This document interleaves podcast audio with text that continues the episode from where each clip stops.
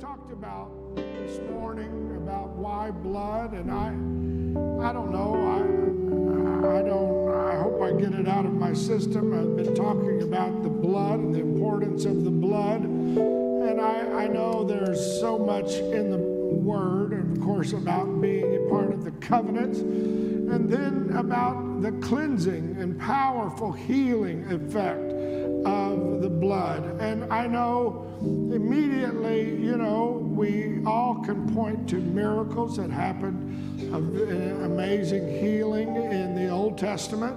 We can all point to miracles that Jesus did in the New Testament.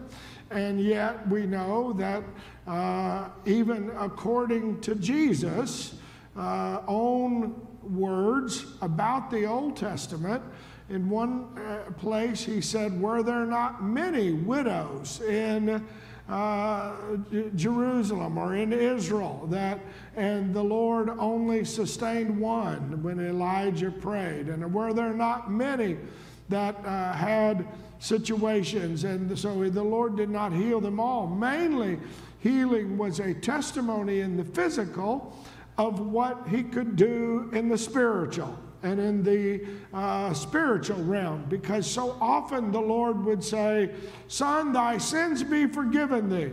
And which, to show you which is easier, to forgive your sins or to say, Rise, take up your bed and walk, or to say, Blinded eyes be open, or to say, Be healed. In the natural, where everybody can go, oh, wow, that's actually a miracle. Do I believe in praying for healing? Yes.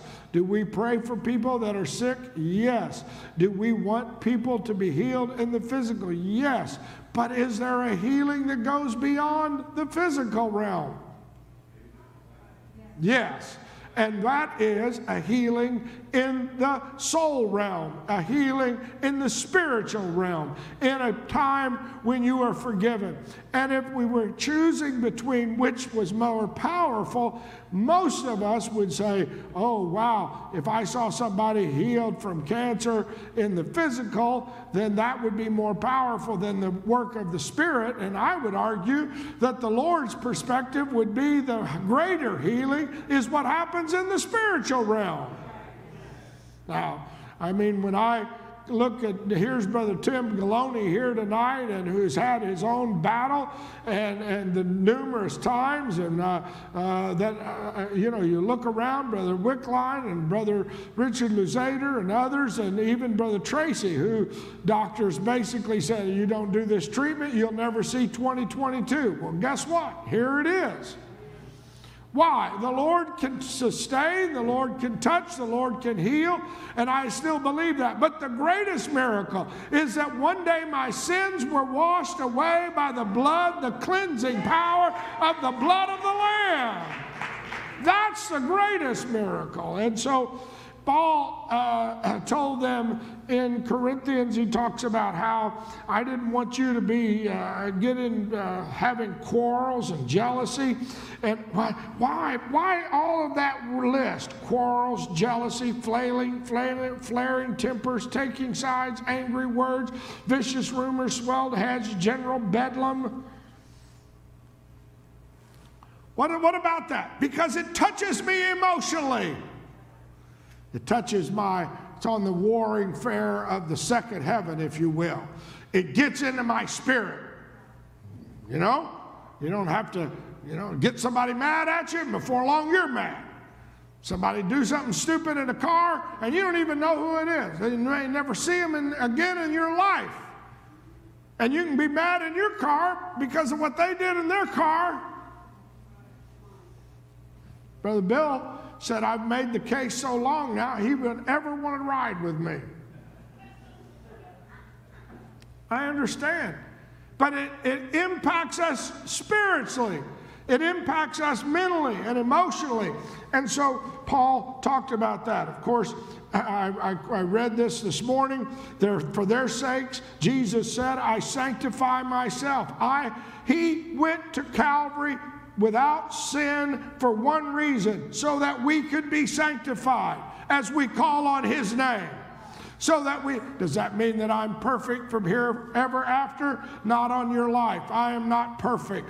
And yet that's why that we need the blood. We need the blood. We need the blood. And john later wrote in his book uh, in first john his epistle the blood of jesus his son cleanses us from all sin. If you say you have no sin you deceive yourself. If you confess your sins he is faithful and just to forgive forgive us our sins and to cleanse us from all unrighteousness. There is a cleansing effect of being able to just say, Lord, I'm sorry, I need you, I shouldn't have done it.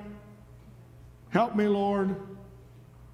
You know why? Because it requires us to humble ourselves and say, I need the Lord. I want to tell you something. We're living in a world where I, I don't want to humble myself. I don't want to humble myself. I, I, am amazed at, at the level of, I, don't want to, I don't want to say I'm wrong. Uh, you know, I didn't deserve this. I didn't whatever. Third chapter of, of, of John later on in his book, it says, Beloved, now are we the sons of God, and it doth not yet appear what we shall be, but we know that when he shall appear, we shall be like him, for we shall see him as he is. And every man that has this hope in him purifies himself. Oh, I want to see him. And I know I won't get to see him if I've got him, I'm trapped in the first level of heaven. and all my, I never have any spiritual connection. You see what I'm saying? And he said, purifies himself as he is pure. Whosoever commits sin transgresses the law, for sin is the transgression of the law. That's why Jesus would say things, or through the word, through the power of the word, that the word was that the law was a schoolmaster. The law was supposed to show us, look, here's where you're crossing the line. You know? And and it was that I, that here's where I need the Lord. And he said, For he was manifest for one purpose to take away our sin, and in him is no sin. Whoever abides in him sinneth not. Whosoever hath not seen him, neither known him. In other words, whosoever sinneth hath not seen him, neither known him. You cannot adequately have a relationship with God and continue in your sin. You can pretend. You can have a flirtation with God or whatever you want to say. Why? Why can't you do it? Because sin becomes you're self centered. You doing what you want to do. And when the Holy Ghost comes in and tells you, don't do that, well, I can do it. You begin to justify it. You begin to say, this is why it's not, it won't impact me. I can get by with it. I won't do it. I, I and before long, that's why this is so vital about Lord, we need the blood. I need to humble myself and ask for the blood to be applied to my life. Lord, I need you to help me break this habit. I need you to help me break this, whatever it is that I'm dealing with. I need your blood. I need your blood. I need your blood. He said, For whosoever sinneth hasn't seen him, neither knoweth him. In other words, he has no relationship with him. Little children, let no man deceive you, for he that doeth righteousness is righteous, even as he is righteous. He that committeth sin is of the devil, for the devil sinned from the beginning, and for this purpose the Son of Man Son of God was manifest that he might destroy the works of the devil. Whosoever is born of God doth not commit sin for his seed remaineth in him, and he cannot sin because he is born of God. Now, you saying that because I'm born again, I can never sin again? I will never sin? No, you're going to have a lot of flesh. You're going to get off track, but you can't keep doing that and expect to maintain your relationship with God. And you say, well, one sin and you're out, one, two strikes, three strikes. Listen, you're thinking wrong already. I want to be like him. I want him to change me. It's not how many times can I keep sinning. It's not how many times can I stand in the batter's box and swing the bat. It's how many, how much more can I be like Jesus? And in an hour where, as Paul said, it's a crooked and perverse generation. Wow. Simon Peter also spoke about this. So you've had uh, Apostle Paul, you've had uh, John the Beloved, and now Simon Peter says, Who himself bare our sins in his own body on the tree, that we being, what did he use? Dead to sins, should live unto what? Righteousness. Then he says, By whose we like the by whose stripes you are healed and people can get frustrated with God. I, I don't understand. God didn't heal so and so, and and therefore I, that you know He said His blood would heal. Is that a fairy tale? No, it's not a fairy tale. But I want to tell you, the greatest healing takes place was, as Simon Peter said, who Himself bare our sins in His own body. When you are when you repent, when you ask the Lord to wash you and cleanse you, you go down in the name of the Lord and come up in baptized, covered by His blood, and all all of a sudden you receive the gift of the Holy Ghost. That is the greatest miracle. That's greater miracle that will ever happen to you because it's supposed to transform you. And is it a, a one cure and it's done? No. But as a matter of fact, I have to keep coming and humbling myself. Paul said, I die daily. Why? Because I know in my flesh it's going to war against the Spirit.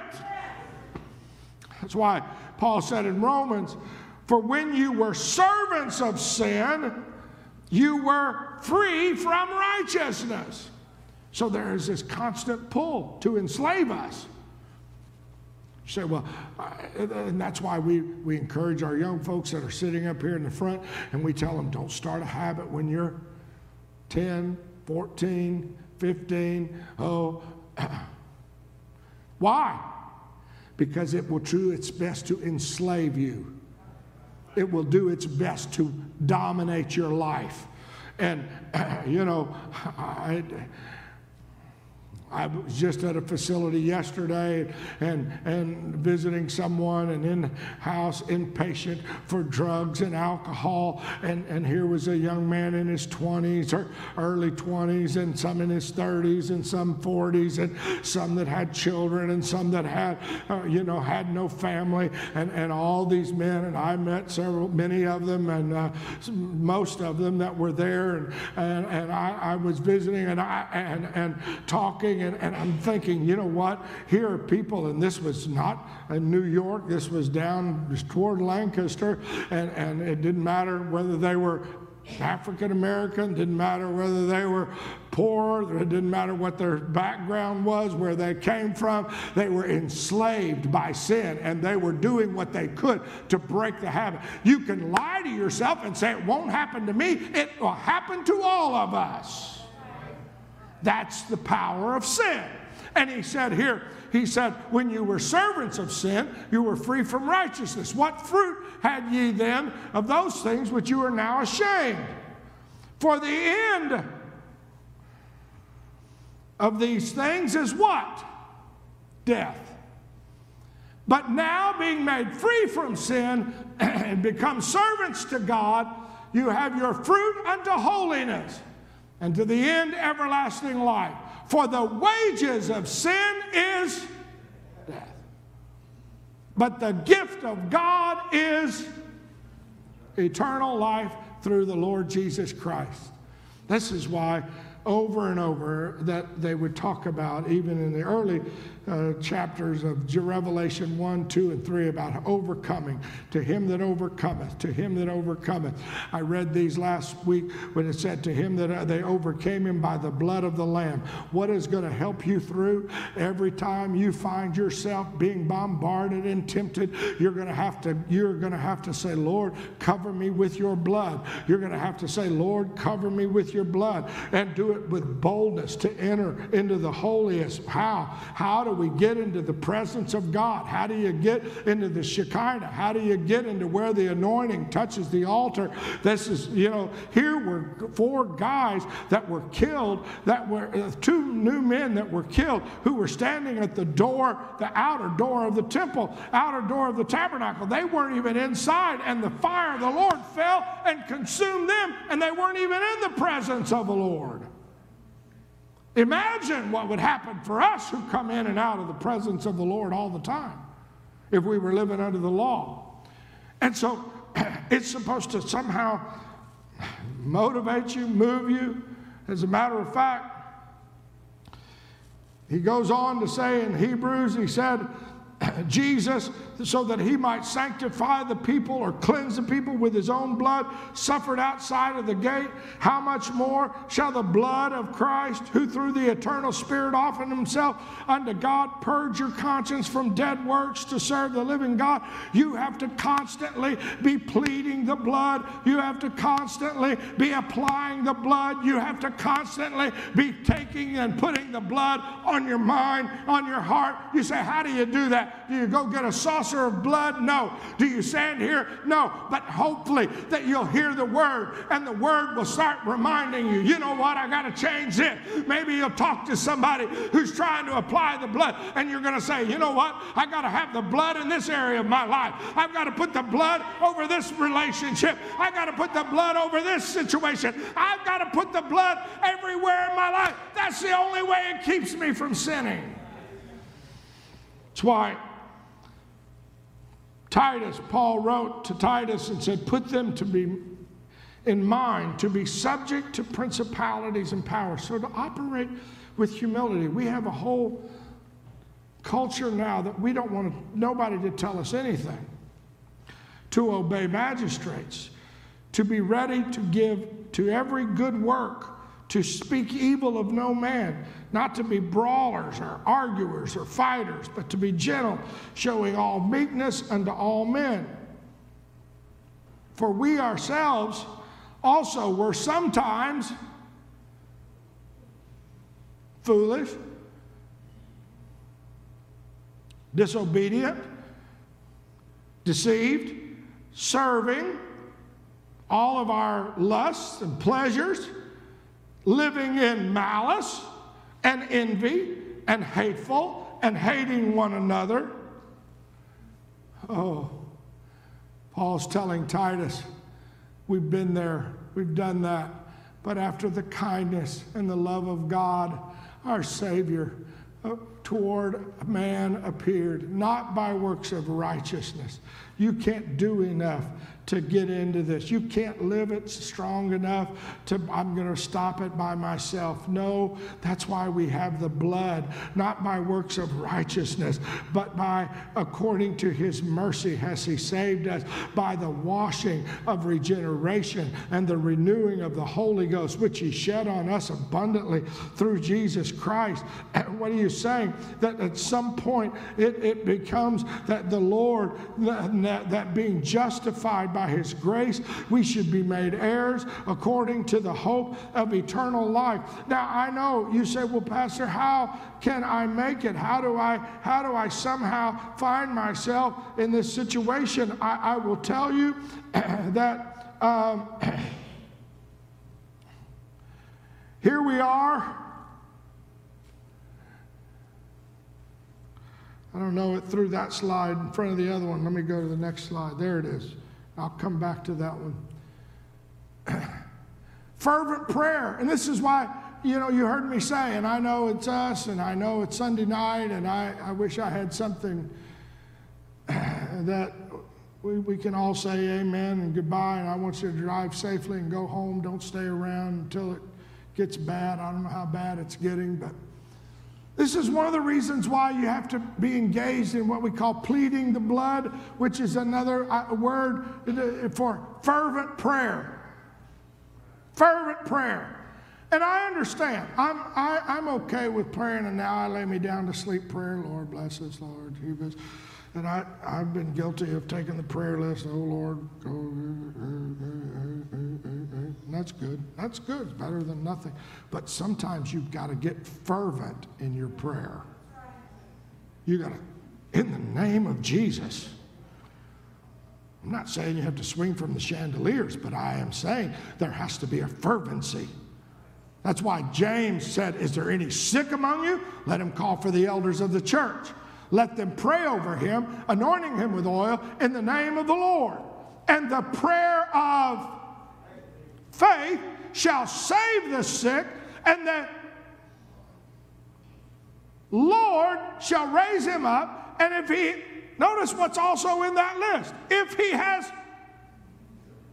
committed sin, they're also forgiven him. They shall be forgiven him. And then he says, confess your faults one to another, that you, and do what? Pray for one another, that you may be healed. And then he calls it, and you can look up the Greek words, the effectual, fervent prayer of a righteous man. And unfortunately, what we have seen is, you know, it's okay to be passionate over the football team. It's okay to be passionate about my team winning. And I, I can brave cold temperatures and rah, rah, rah. I can do all kinds of things with fervency when I want to do them. But can I be fervent with God? That's the key. And I, I know, I don't, I, we, we have early morning prayer, and I don't jump out of bed and just, you know, rah, biting the chandelier, but praying and being genuine and praying till I get fervent with God. God, we need touch. We need deliverance. We need to be set free. I, we need a miracle. What are you doing? He said, the effectual, fervent prayer of a righteous man. And then he goes and he gives the Old Testament example of who? Elias. And uh, was a man subject to passions like we are, and he prayed, and what's the word he used? Earnestly, that it might not rain. Now, you, you have to go back, you have to go back into uh, Kings, First Kings, the 17th chapter, the 18th chapter, and you realize Israel was sinning, they were bad. He prayed, Lord, shut up the heavens. He got earnest. And guess what? A year went by, two years went by, three years went by, and six months. Three and a half years. And then he prayed again. But you remember the story? He had to go through a fight with blood and sacrifices, running to a mountain. You remember the prayer? Oh God, send the rain. Servant, go tell me, is it raining yet? Sorry, no rain. Oh God, send the rain. He's just sacrificed all these animals covered in blood, gore. Watch the fire fall. But he, go tell me, is it raining? Nope. Oh God, send the rain. Prayed again. Third time, fourth time, fifth time, sixth time, seventh time. Finally, the servant comes back, and it didn't say like the size of a man's head, it just says there's a cloud that sort of looks like a man's hand. And Elijah said, That's it, that's enough of a sign. You better run, you better, you better get ready, because I hear in the spirit world the abundance of rain. Well, what are you saying? That that um, he was a man just like we are, and yet he prayed earnestly. Jesus in the garden, the Bible said, prayed until he sweat great drops of blood. That's pretty earnest. The early church, they prayed when Simon Peter got thrown in jail, and, and they were praying so hard that they didn't even realize it was him at the door. Another time was when uh, they prayed for a lady by the name of Tabitha. She's up in the sound room, different lady, but same name. What are you saying? At some point, my fervency has got to be, you know, I've got to pour my passion out to God. Because that's what it means to battle on that second level by that emotional, mental. Have we been there? Yes. Is everybody pretty much tired of it? Yes. Has it been a year? Yes. Has it been two years? Yes. Haven't been three years and six months yet. Do we still have the passion to pray a fervent prayer? God, lead people, lead us to somebody. See the fruit of it this morning. What does that tell you? God's still touching hearts. He's still here. we have still got a job to do. We've got somebody to witness to, somebody to pray for. I'm still believing for miracles. I don't want to lose my fervency in this hour. Not only you have to pray with fervency, but you have to have true repentance versus remorse. And you know the difference. I'm sorry I got caught. You know, it's always bad when your hand is actually in the cookie jar or you have Cheetos on your fingers. I'm doing better, I really am. What are you saying, Pastor? And he talked about, you know, others, and there are numerous verses that talk about that very sense of, you know, uh, here we are, we're having uh, a sense of, Lord, we don't know. Uh, I, I want to be truly repentant. In Second Corinthians, he says, Now I'm glad that you were upset. Paul said that to him. Now I'm glad that you were upset. But that not that I, not that you were, I'm, I'm not, I, I, don't want you to, you know, and, and I've had people say, and, I, and it's amazing, well, I, I'm sorry that this hurt your feelings. They're not sorry what they did, but I'm sorry it upset you. Well, I'm sorry that this is not okay with you. Are you sorry you did it? No, but Is that remorse or is that repentance? Don't say, I'm sorry, if you're not really sorry. That's just, I'm sorry, you got a problem with it. I'm glad, not that you were upset, but that you were jarred into what? Turning things around. Let the distress bring you to God. not from him. What are you saying? True repentance is what we call godly sorrow. That's what these verses in Second Corinthians, the seventh chapter, talks about the difference between godly sorrow and earthly sorrow. And it talks about how that, you know, Esau was, was you know, oh, I'm so sorry, but yet he was still wanting to kill Jacob. Godly sorrow is supposed to bring us into the presence I need God.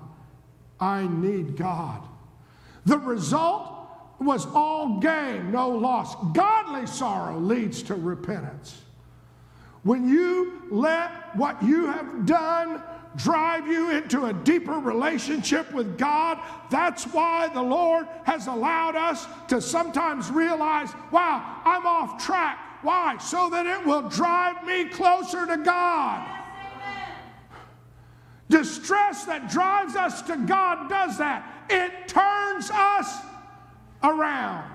It gets us back in the way of salvation. We never regret that kind of pain.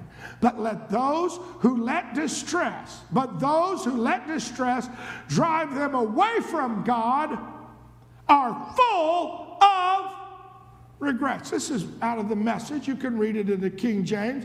Go through and read all these words. Those that let distress drive them away from God are full of regrets. That's why when the bottom drops out, who do I go to? When the sun is shining, who do I go to? It's supposed to drive me closer. That's why in the New Testament, Paul would say things like, I will glory in my infirmities. He says, they end up on a deathbed of regrets. And now, isn't it wonderful all the ways in, this dis- in which this distress has goaded you closer to God? You're more alive, more concerned, more sensitive, more reverent, more human, more passionate, more responsible.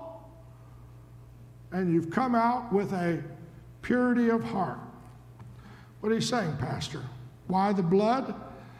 Why are we going through all we're going through? Why has everybody got things to pray for, getting overwhelmed? Because it's supposed to be driving us closer to God.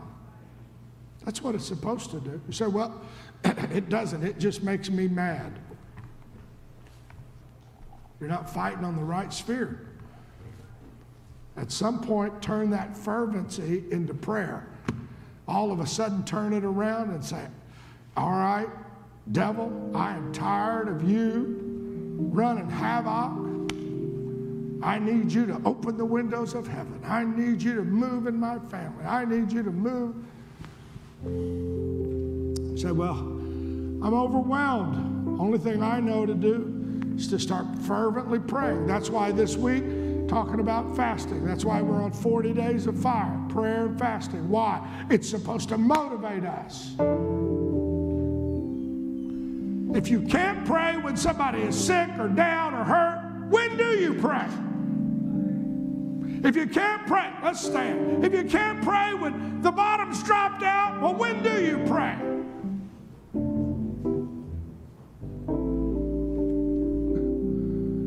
In the midst of it,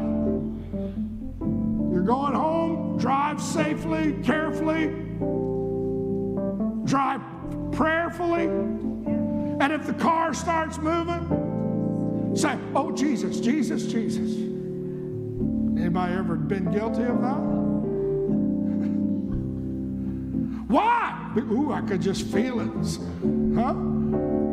I felt it slipping. I do. Oh Lord, Jesus, keep your. Roads have been dry and clear, you might have been thinking about where you were going to get a snack before you went home. But all of a sudden, when, when things are treacherous, you get a little more focused. What's going on in our world? It's crooked, it's perverse, it should be impacting our mind and heart. This is a time to get a little more sensitive to the Spirit. I want to do that, don't you? Let's come. Hallelujah. If you feel comfortable, come. We're just going to worship the Lord.